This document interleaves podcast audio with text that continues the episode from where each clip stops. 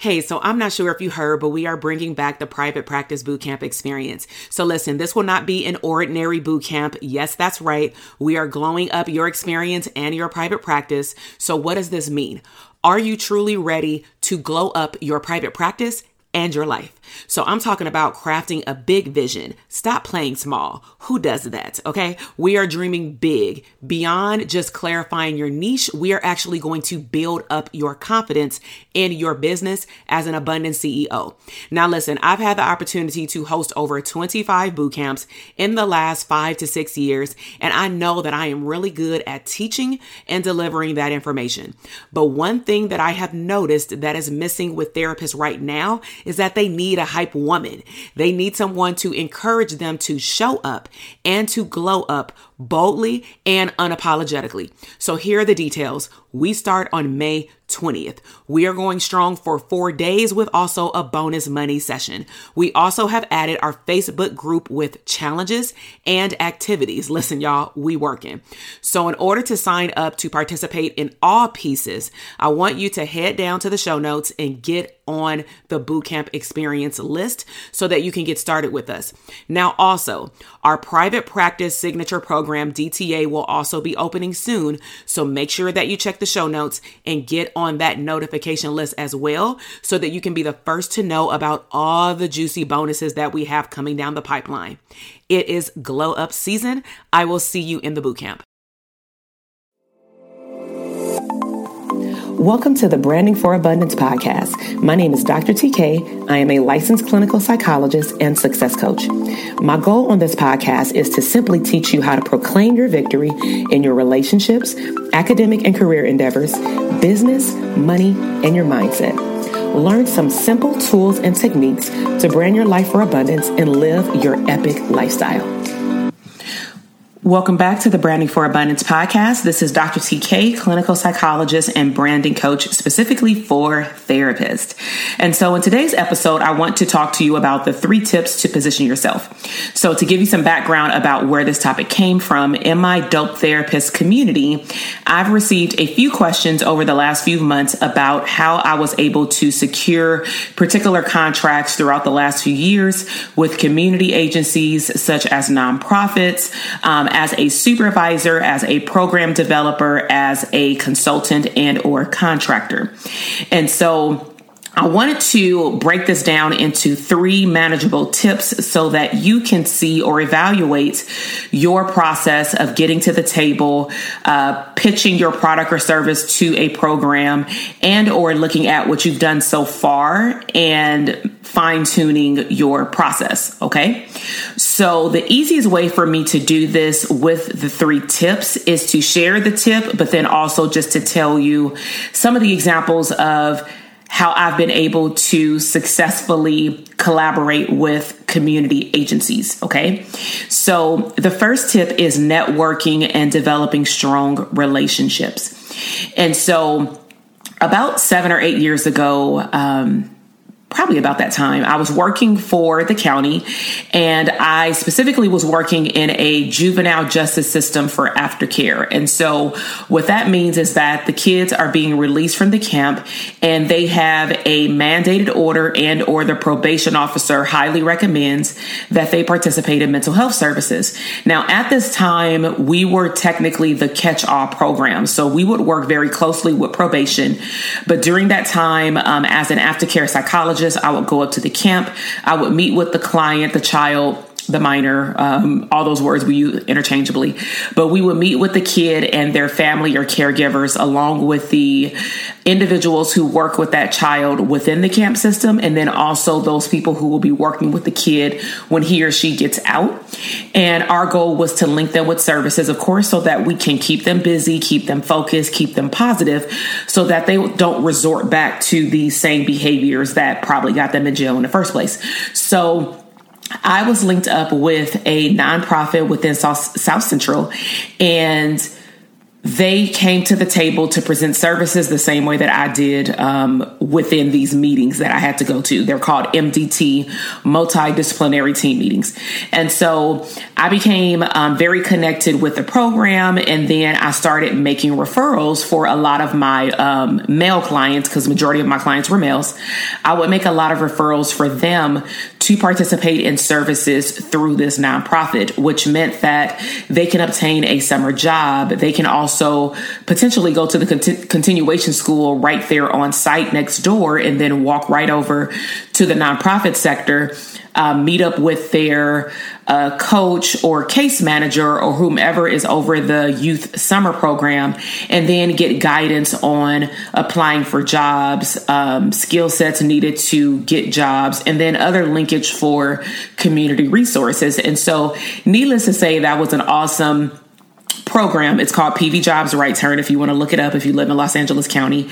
And what they do is work with particular zip codes within um, Los Angeles County and they provide services, um, work uh, services, coaching, um, and other supportive services for the reentry population. And so back then we had a lot of youth in the program. And I think because of grants and things like that, we're building the youth program up. And when I say we, meaning we're working collaboratively, but I've been having, I've had a strong relationship with a particular individual since I started collaborating with that program.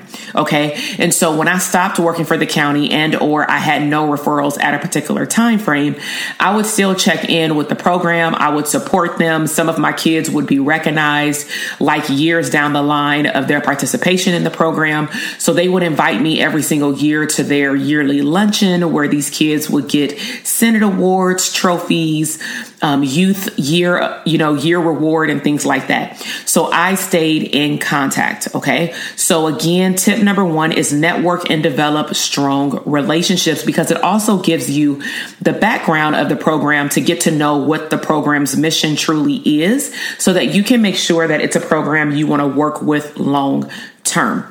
Okay. And then after I start working with the kids, we would keep in touch. Like I mentioned, um, they would invite me to things, but also when they had an opportunity to bring me on board, we would schedule a phone meeting to talk about their needs. I would talk to them about what I can provide. We would discuss a potential budget and sometimes it would work. Sometimes it would not. Okay. So tip number two, you have to know your value based off the service or product that you are providing providing or would like to provide this program. So, just to give you a little bit of background as far as what I was going through um, mentally and also for business decisions, is that my rates remained the same hourly despite the collegial relationship that I had developed with this program because I knew the value of what I could provide. And I know that typically I overvalue, I pack on value on top of value. Okay. And they know that as well, which is why I believe they stayed connected with me for so long. I also knew regarding my value that I can serve this population, whether it be um, adolescents or adults, simply because of my years working in the county, but then also some of the work that I've done through my private practice and other community agencies.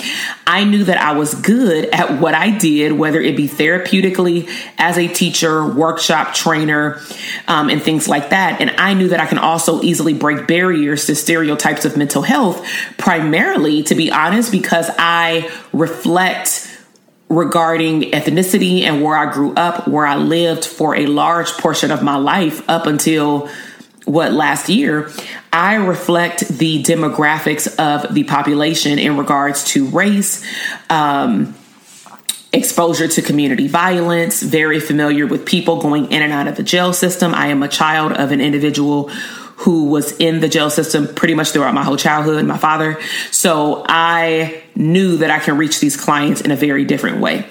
I was also up for the challenge. One of the things that all my supervisors loved about me is that I would often request the most difficult clients because one, other clinicians didn't want to work with them.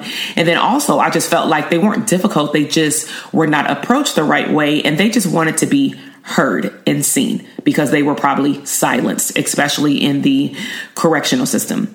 And then also, I was willing to try new things. And so I wanted to let them know hey, beyond therapy, do you know that I'm a professor? Do you know that I have a wealth of knowledge in all of these areas? Did you know that I can actually train not just the clients or the community members that you serve, but that I can also serve your staff? I can also consult with you to see um, where you're stuck at and brainstorm with you as well because I'm really good with program development. That's my thing. So that goes along with tip number two in regards to the topic of positioning your pitch. And so lastly, you may be wondering like, okay, we talked about the position of linkage with relationships. We talked about positioning yourself, but also knowing your value internally. But then let's talk about sitting at the table. So the third tip is find out how you can add more value. And so the reason why I'm not giving you the specific answer to maybe what you're looking for, which is how to position myself. What do I say? What do I email? What letter do I send? Anyone who sends me an email like that or ask a question in my programs, I'll tell them that first you may want to just schedule a meeting and have a conversation with that person, whether it's over the phone, whether it's via email, over lunch, something so that they can get to know you on a more professional but also personal level so that you can make sure that the chemistry and the energy vibes before you start dishing out all these programs because you also want to know what is the missing gap that they have that you can feel and you won't know that if you just look online because not all information is even updated online. So some of the value that I knew that I could add to this program is workshops. They had recently received a grant to do trauma informed care. And because I had already positioned myself with a strong relationship, them knowing how I value treating this population and they knew my energy, they definitely knew and they told me, You are the person that I want for this position. How much does it cost? And so I said, Let's schedule a meeting because I want to know what all does it entail before I start dishing out prices. To me, it's value first, money second. It will come if I'm walking in alignment with what resonates well with my energy and the path that I am on in my career and in my business. And so we scheduled a meeting. I literally brought my son. Avery, my husband, because they wanted to see the baby. And so, um, you know, they sat in in the meeting, you know, for a little bit and then um, they took him out. I talked to the program director at that time. Um, but I came prepared. I came with a folder considering what they had already told me over the phone through numerous conversations, I had already picked up what they were looking for and what was the missing gap, or what could I offer as the only mental health professional um, positioning myself in their program. What could I offer that they're not getting, but that can also provide a higher level of service, meaning value for their clientele? And so I positioned certain workshops that I can offer that aligned with what they were looking for. And then I'm going to say Pandora's box open because they had no clue that I could do that. So they started asking more questions, and I was like, oh, yeah, for sure, I can do that. Um, but like I mentioned, I brought a folder and they said, okay, how much is all this going to cost? And I said, well, based off of what we talked about over the phone, this is my first proposition like a draft. And they were like, oh, wow, you already have it? Okay, this is the outline of what you're going to provide, but how much does it cost? Like eh, like how many hours? I said flip the back flip it to the back. And they were like oh my god you got all the prices on the back?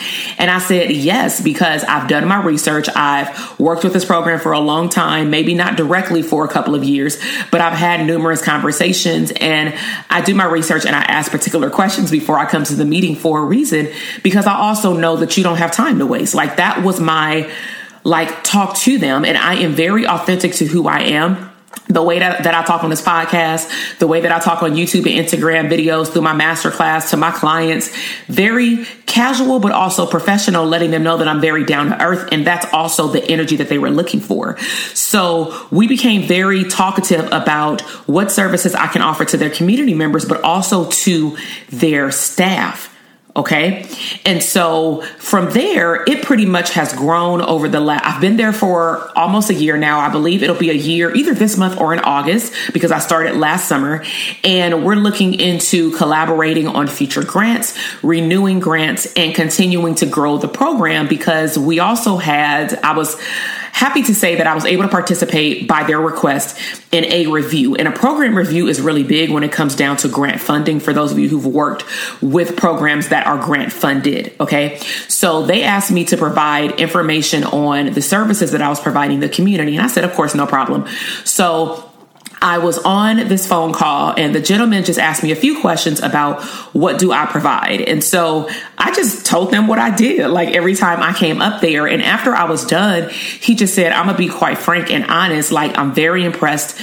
I don't know why I'm getting like teary eyed, but I'm very impressed. I'm very like happy for this program because no other program that I've spoken to or that I've worked with has the level of psychological insight that you're given this program and it's definitely needed for the population that you guys are serving. So i'm very happy that they found you and that you're collaborating with them and that you will continue to do so. And that was just to me confirmation another level of confirmation from god from this universe and also just for me to understand how important the work i provide um, the resources and value that I provide to this community and also to the staff because I spoke to that and I said, hey, if I do such and such workshop with the participants, the clients, I also do it with the staff because they are humans and they are in the human services field. And we have to be very mindful of the work that we do and how it impacts us because we go home to our families. And I personally know what that feels like if you've heard any of my previous episodes about like the real reason why I left, you know, a six figure job is that burnout is real and burnout is higher with people who work with other people. So I really hope that you enjoyed um, these tips. Just as a recap, um, number one tip to positioning your pitch to a program is to network and continue to develop strong relationships. Number two is know your value. Number three is find out how you can add more value. And um, the moral of the story, which is why I share my background, is that I hope that you're really passionate about who you want to serve and that you're not just going after these programs because it's another paycheck, it's another stream of income.